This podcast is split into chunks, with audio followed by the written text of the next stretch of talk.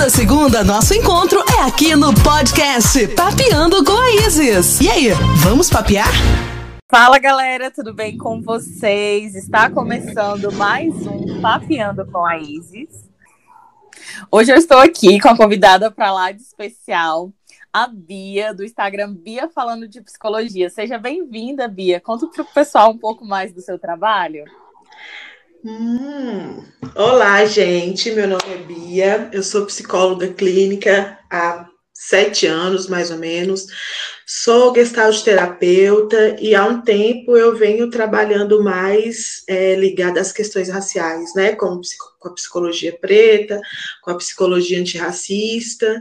No momento eu tenho atendido só online, né? Por conta dessa questão da pandemia. Então, desde março eu adaptei o meu trabalho para fazer todo remoto e atendo adolescentes, adultos e jovens. É basicamente isso. Muito, muito bacana acompanhando seus vídeos no, no Instagram, sempre com o IGTV aí agregando valor nessa mensagem. E teve um vídeo interessante que gerou o tema desse convite, que você falou sobre o Setembro Amarelo, né? E a gente sabe que nesse mês as redes sociais estão lotadas de hashtag Setembro Amarelo. Percebemos que a campanha, ao mesmo tempo que ela é eficaz, no sentido de trazer visibilidade à pauta, e romper mesmo com esse tabu que durante muito tempo perpetuou no imaginário social, que era que ao falar de suicídio os casos poderiam aumentar. Uhum. Mas ao mesmo tempo a gente percebe que tem gente que só tá na onda, né? Seguindo, trata o tema como banalização. Como é que você enxerga isso? Olha, esse tema do, do Setembro Amarelo é um tema muito delicado, porque a gente começa a gente precisa começar, na verdade, pensando qual a forma que ele veio para o Brasil. Né? Então, o Setembro Amarelo, ele, eu não sei se, se, se, você sabe a história, mas foi um jovem estadunidense de 17 anos que se suicidou e tinha uma questão de um carro amarelo e por conta disso pegou é, a, o, o carro simbolizou a campanha. E aqui no Brasil, a campanha entra pela ABP, que é a Associação Brasileira de Psiquiatria, com, um, com, com o apoio do Conselho Federal de Medicina.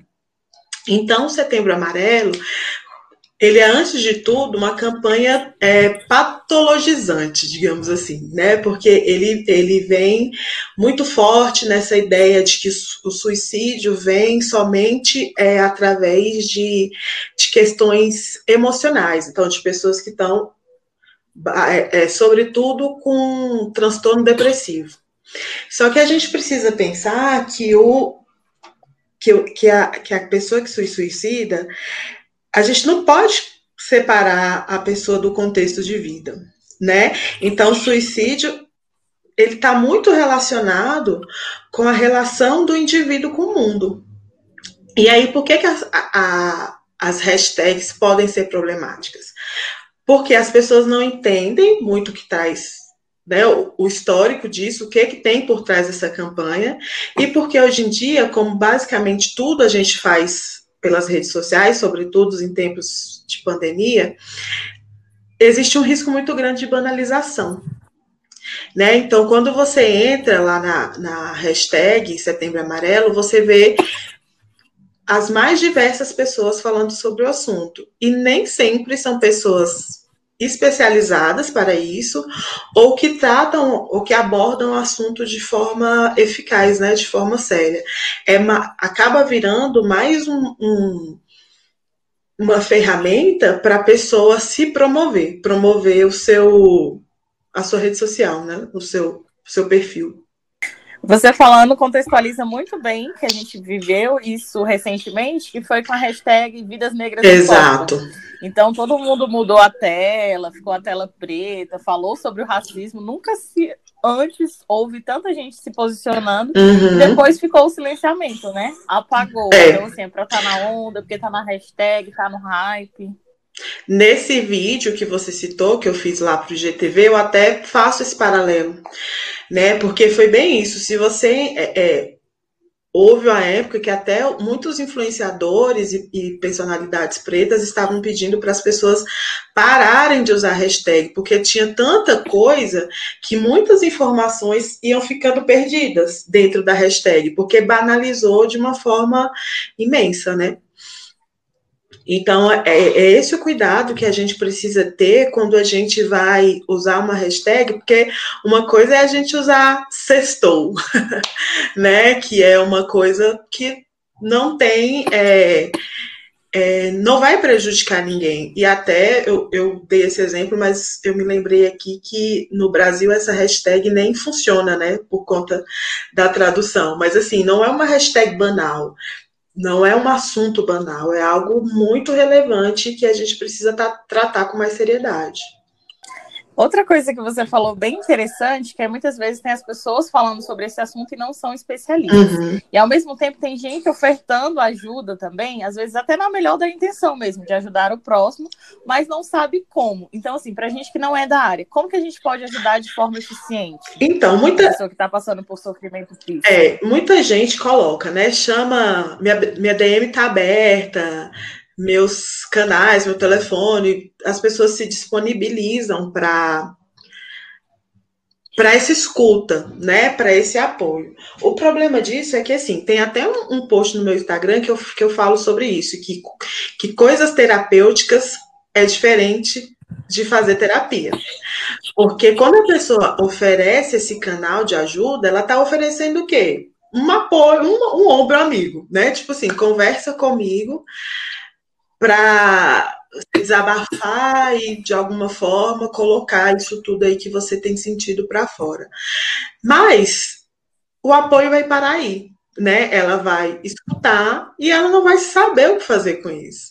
Por isso que a gente precisa é, buscar apoio de um profissional. E aí entra também, sabe, Isis, uma coisa que a gente tem que a gente, enquanto sociedade, eu falo, enquanto população brasileira, a gente tem que estar muito atento com as políticas públicas relacionadas aos transtornos mentais. Porque é muito fácil, e eu, né, como, atendo, como sou psicóloga clínica, atendo em clínica, é, estou no consultório, eu trabalho dessa forma, mas eu tenho plena consciência que não é todo mundo que tem acesso a esse tipo de serviço porque acaba, Exato. né? Porque acaba sendo um serviço caro para a maioria das pessoas, né? Quando a gente pega a média salarial aí do, da população, a gente sabe que é, um, que é um serviço caro, até mesmo quando o preço cobrado é um preço social, pode ser um valor que faz muita diferença nessa nessa questão financeira. Muito bacana, inclusive aproveitando essa deixa, a Universidade Católica está com plantão psicológico, está com inscrições abertas, as vagas são limitadas, e vocês podem estar fazendo o atendimento, a reserva da vaga, pelo telefone, que é o 33569351. Então, como a, a Bia falou, nessa perspectiva de classe, a gente sabe que nem todo mundo tem acesso, então a gente usufrui, tanto fortalecendo mesmo o Sistema Único de Saúde, como se apropriando mesmo dessas informações. A gente já sabe que algum amigo está precisando, viu que, a, que as escolas estão com inscrições abertas, encaminha, né? Vamos fortalecer uns aos outros. Muito bacana, assim, essa reflexão até para mim repensar. Eu também, enquanto criadora de conteúdo, sempre falo, ah, gente, vamos praticar autocuidado, faça terapia. Só que aí tem que ver que não é para. Nem todos têm acesso, né? Ainda é uma questão que a gente tem que descentralizar o acesso à terapia, tem que verificar essa questão da elite, né, que tem, uhum. quem é a população que está adoecendo. Também tem as questões que a gente não pode deixar de falar, que são as questões raciais, para a gente escurecer o debate, né, Sim. que a gente consegue se manter em pé diante de tanta violência policial, diante de tantas coisas nós negros Exato. enfrentamos. Então, vai muito dessa sua linha da psicologia preta. Você podia falar um pouco mais sobre isso? É, é porque a gente precisa entender que as questões de suicídio e de adoecimento psíquico, elas não acontecem só por conta de um mau funcionamento do indivíduo, sabe? De uma, de uma depressão ou de, ou de uma ansiedade. Consequências da forma dessa pessoa, né, da estrutura que essa pessoa foi criada. Então, quando você fala, por exemplo, dessa questão da racial, a gente sabe que, embora as pessoas pretas sejam a maioria no Brasil, elas são a minoria em vários espaços. Elas são a minoria enquanto psicólogos e elas são a minoria enquanto pessoas que estão buscando terapia. Então, quando, quando essa campanha vem falar assim, é, eu quero, eu não quero que você se mate, mas ela também não está preocupada em como eu estou vivendo. Né?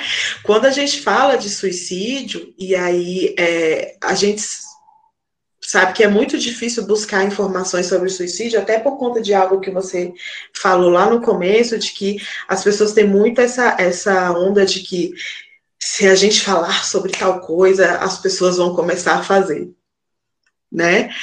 É muito difícil a gente buscar informação, mas quando a gente começa, quando a gente começa a estudar sobre suicídio, sobre quem está se suicidando, quem são as pessoas, a gente vê que a maioria dos suicídios hoje são cometidos por pessoas pretas e, sobretudo, homens pretos. Né? Os homens pretos são os que mais matam, são os que mais morrem. E são também agora os que mais se matam. A psicologia preta, ela vai além dessa psicologia clássica, da clínica. Ela entende o todo, sabe? De como é, é para gente, todos os dias, assistir a um jornal, ligar uma televisão e ver um, dois, três, quatro nossos mortos. Né? É de saber que nós somos a maioria num país, mas a gente só só está do lado de trás do balcão. A gente tem uma série de, de normas aí, de caixinhas que querem enfiar a gente. Então a gente tem que ser branco, magro, alto, hétero. E sempre quando a gente sai dessa norma, a gente se depara aí com uma sociedade que não está preparada para aceitar a gente como é, né? E isso também é um fator de adoecimento. Então, é importante a gente é, compreender que além do adoecimento psíquico, de uma depressão, de um transtorno de ansiedade, de um transtorno bipolar, uma esquizofrenia, né? Qualquer transtorno que seja, qualquer CID que seja, as consequências do dia a dia também fazem com que a gente queira não estar mais aqui.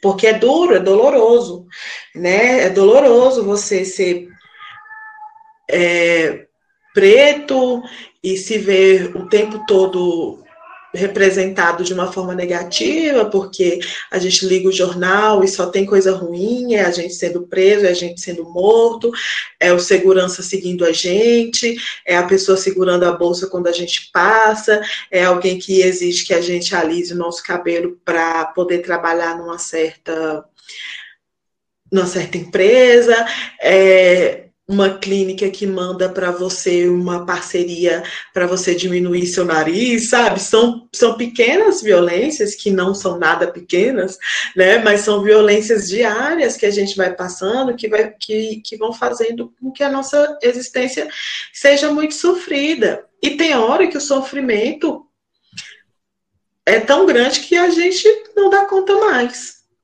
E, e, e, diante disso, assim, é, desse cenário, como que a gente adota estratégias frente a isso? Como é que a gente consegue se fortalecer diariamente ali, né? Porque a gente não quer, a gente está cansado de estar na linha de frente, na verdade, a população negra, uhum. de ser resistência.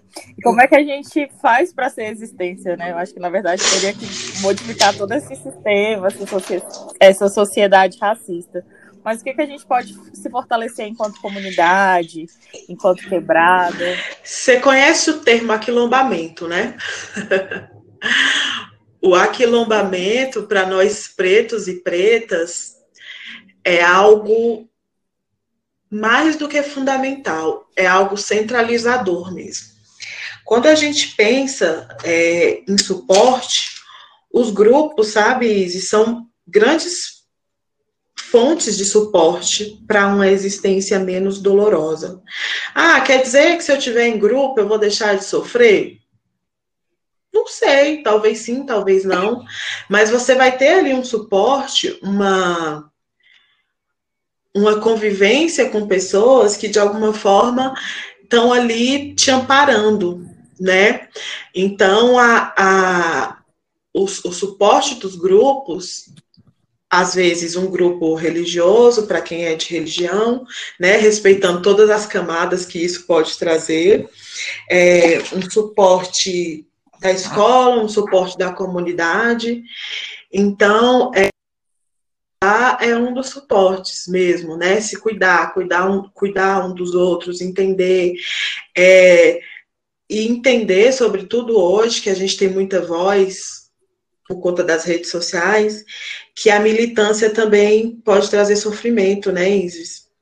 Eu sempre falo para as pessoas que estão na linha de frente, primeiro eu as agradeço por serem voz de todo um, um povo, toda uma raça, mas eu também sempre deixo escuro para elas o quanto que é necessário que elas se cuidem, porque a militância é extremamente adoecedora, porque você tem que estar tá ali sempre forte, resistente, recebendo muitas demandas, lidando com coisas. É tipo, quando você lida com aquilo, você está o tempo todo tocando o dedo na sua própria ferida, né? Porque não estão falando de uma coisa distante, estão falando de uma de uma vivência que muitas vezes também é sua.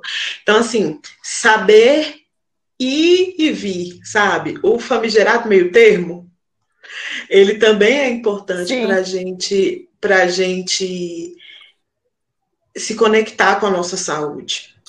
Você entrou numa questão central também. A gente é, reconhecer os nossos limites. Durante muito tempo eu tinha culpa. É, porque eu sempre fui da militância, chegou um momento que eu, eu cansei, esgotei, adoeci mesmo. E aí, por não estar tão ativa, eu me sentia culpada ali permitir respeitar o nosso limite, respeitar o nosso processo, se permitir ser vulnerável, né? Porque para nós, população negra, sempre é essa figura da mulher guerreira, essa figura da mulher batalhadora, a gente não pode se permitir, né? Igual a mulher branca. Ninguém dá conta de tudo, né? Não tem como. Então, assim, sempre quando a gente tenta fazer além do que dá conta, dá ruim. A conta chega, real né? Então, é importante a gente estar atento de assim, cara, dessa vez eu não vou para essa passeata aqui não. Dessa vez eu não vou subir essa hashtag aqui não. Dessa vez eu não vou lá dar minha cara tapa não. E eu até lembrei agora de você falando disso, de quando foi ter uma manifestação agora na pandemia, e o Emicida fez uma live falando para as pessoas pretas não irem. E isso foi maior polêmica dentro do movimento, né? De tipo assim, como assim um irmão desencorajando outros irmãos? E outros falando, gente, ele tem razão, porque realmente é o que essas pessoas querem é, é que a gente morra mesmo, porque se a gente não morrer, nesse caso, né, contraindo o vírus, a gente ainda tem as perseguições que são feitas durante as manifestações. Então, é, é, é, é, estar conectado com o que você dá conta de fazer. Eu sempre falo isso, sabe, Isis? Eu, falo, eu repito muito essa frase, tanto eu brinco quanto na vida jurídica quanto na vida física. Porque é real mesmo. A gente precisa fazer o que dá conta. A gente está sempre querendo mais, fazer mais, fazer mais. E esse mais, mais, mais adoece. E aí você vai ficando sem, sem, sem energia. E daqui a pouco você vai. Aí daqui a pouco você vai ser também uma pessoa que está aí pensando em suicídio né? Porque o suicídio, o suicídio eu acho que ele é o grande mistério da psicologia, da psiquiatria e o medo de toda de todo profissional que atende alguém, né? Eu acho que todos nós temos como se fosse um, um, um cão bravo assim na nuca da gente quando a gente quando a gente fala sobre isso por conta desse tabu que as pessoas têm, por conta de, do medo mesmo, né? Que enquanto pessoa nós temos de perder alguém, e a gente esquece que todos nós, é, todas as pessoas adoecidas, elas têm uma parte saudável. E todos, e todos nós temos direito à escolha. E quando uma pessoa escolhe não viver mais, ela tá dizendo assim, gente, eu cheguei no meu limite, eu fui até onde deu. É muito raro, pelo menos pelos estudos que eu tenho, pelas pessoas que eu acompanho, uma pessoa que assim pensa em se matar hoje e amanhã faz isso. Isso é uma ideia, sabe? É como se ela fosse subindo uma escada. Sim. Né? É uma ideia que que vem, ela vem, vem vindo, vem vindo, vem vindo, ela vai se formulando. E a pessoa vai ali lidando com isso. Às vezes passa, às vezes piora, às vezes a vontade vem mais forte. Então a gente lida com tantas coisas. Quando a gente fala de psicologia, ou quando a gente fala de suicídio, a gente tem que. Por isso que essa, essa questão do setembro amarelo pode ser tão complicada, porque o setembro amarelo, até por ele ser da psiquiatria, ele vir da psiquiatria, ele trabalha só com essa frente de que quem suicida tem depressão, quem se suicida tem algum transtorno. E ela não abre para outras linhas de pensamento de que quem se suicida está exausto, quem se suicida fez uma escolha. Pode, pode ter uma doença associada ou não, sabe? Não é uma coisa. Sim. É, não é uma coisa, como que é a palavra me fugiu agora. Não é feito só por uma situação, não é formulado, não é, é, é não, não advém de uma, de uma causa só. São múltiplas causas né? E aí tem essas, essas ideias de, de adoecimento, só adoecimento, só adoecimento. Não, não exatamente. Muito bacana também da gente refletir para a gente fechar que o que fica depois do Setembro Amarelo, né? A gente não tem que tratar esses temas como pontuais. Eles têm que ser é. vistos diariamente no nosso cotidiano, né? O que, é que você queria é, deixar aí frisado para o pessoal, para os nossos ouvintes nesse podcast? Pois é, gente. Não que não seja válido ter um mês para a gente falar mais sobre isso. Porque até como eu falo lá no meu vídeo, quando a gente tem uma visibilidade, acaba que a gente tem mais oportunidade de, de conhecimento e de falar sobre um assunto. Esse setembro, em especial, tem sido um setembro mais duro, né? Por conta desse momento histórico aí que a gente está vivendo, que eu não queria estar vivendo esse momento histórico, eu poderia ter passado Nem de eu. boa sem isso na vida. Também. ah, é, é. Então, esse setembro em especial, isso acaba ficando mais forte, tanto pelo período de pandemia que a gente está vivendo, porque isso, esse período trouxe muito mais dificuldade em relação às questões emocionais, às questões psíquicas. E porque hoje em dia a gente está muito preso em casa com, com as redes nas mãos. Então, isso, isso pode também se tornar perigoso, né? O, a forma que a gente acessa esses conteúdos. Então, o que fica depois do Setembro Amarelo? Precisa ficar o um entendimento de que a saúde, a nossa saúde, a, a, os nossos grupos, a nossa forma de se sentir, o acesso que a gente tem à saúde, ele precisa ser diário. Né? Não vai ser um mês que vai é, mudar todos os 11 meses. A gente precisa entender isso de uma forma geral. Tá, gente, vamos é, saber votar numa pessoa que dê valor à saúde, numa pessoa que dê valor à saúde mental, numa pessoa que é, os CAPs aqui do DF, quase todos não estão, mesmo antes da pandemia, quase todos não estão em funcionamento, foram, foram é, desfeitos, sabe? Diminuiu a quantidade. Na semana passada, eu acho que fechou mais um, o principal, que era o do do setor comercial sul. Não sei se já fechou, mas estava nessa nessa confusão aí, fecha não fecha. Então assim, os acessos que já eram poucos estão diminuindo. Então a gente precisa até pensar nessa questão de políticas públicas, o que que a gente, o que que está no nosso alcance de ser feito. Né? Então, assim, é, as clínicas escolas são maravilhosas, só que elas não dão conta sozinhas, né? Elas são aí uma, um auxílio é, o SUS não, não tem dado conta sozinho. Então, as, é, acesso a, a grana para isso tudo, as pessoas não têm. Então, o que, que a gente faz?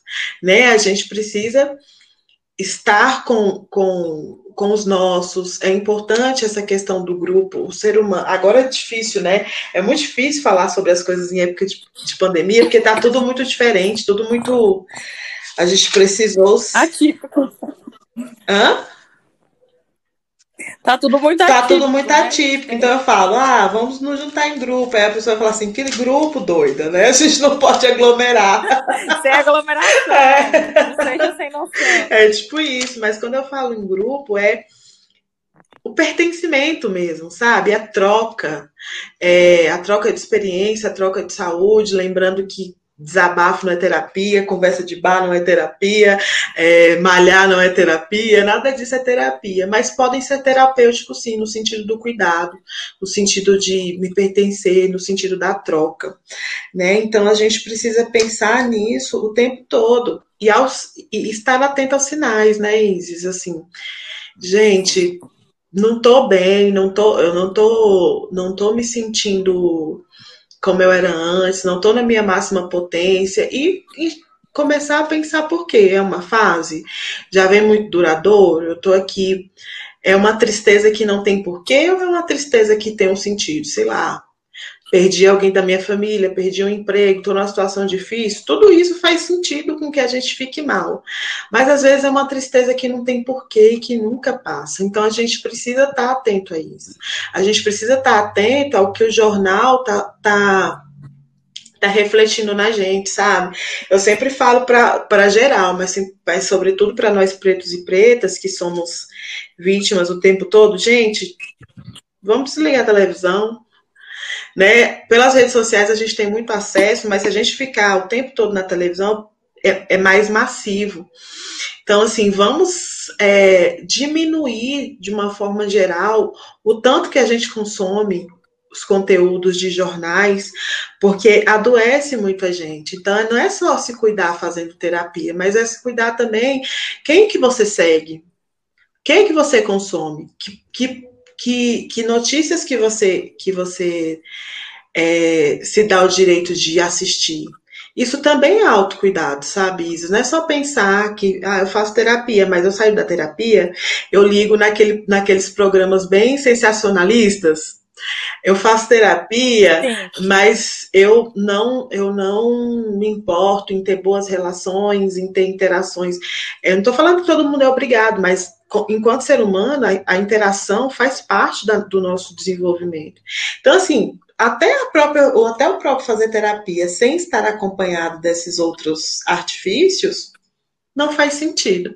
Então, até isso, assim, eu, eu falo muito isso para as pessoas que eu atendo. Gente, cuidado com o que você consome.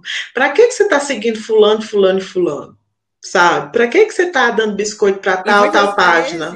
A pessoa nessa perspectiva de, de seguir o outro, eu também falo muito, assim. E esse ano eu fiz esse processo de parar de seguir contas que não me acrescentavam ou muito distante da nossa realidade. Porque uhum. a gente uhum. tem essa tendência mesmo da rede social da ilha perfeita, que a grande é. vizinha é mais verde e tudo, e a gente acaba se baseando a nossa vida, né? Uhum. Com aquilo ali. Então parei de seguindo mais gente, manos e manos que, e manos que produzem conteúdo, que estão ali para além dessa questão de ego, e tá me fazendo bem, foi terapêutico para mim. É, e quando a gente fala de pretos e pretas, a gente também não precisa seguir só páginas de militância, tá, gente?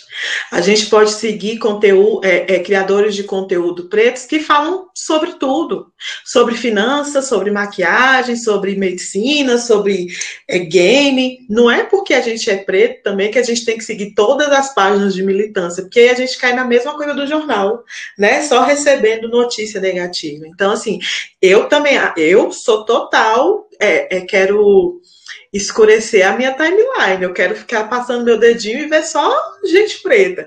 Mas não quero ficar vendo gente preta ou notícias o tempo todo que eu, que eu tô sendo, é, é, brincadeiras à parte, mas gatilhada todo o tempo, sabe? Fulano morreu, fulano tá preso, fulano... É importante ver isso? É, mas o tempo todo, não.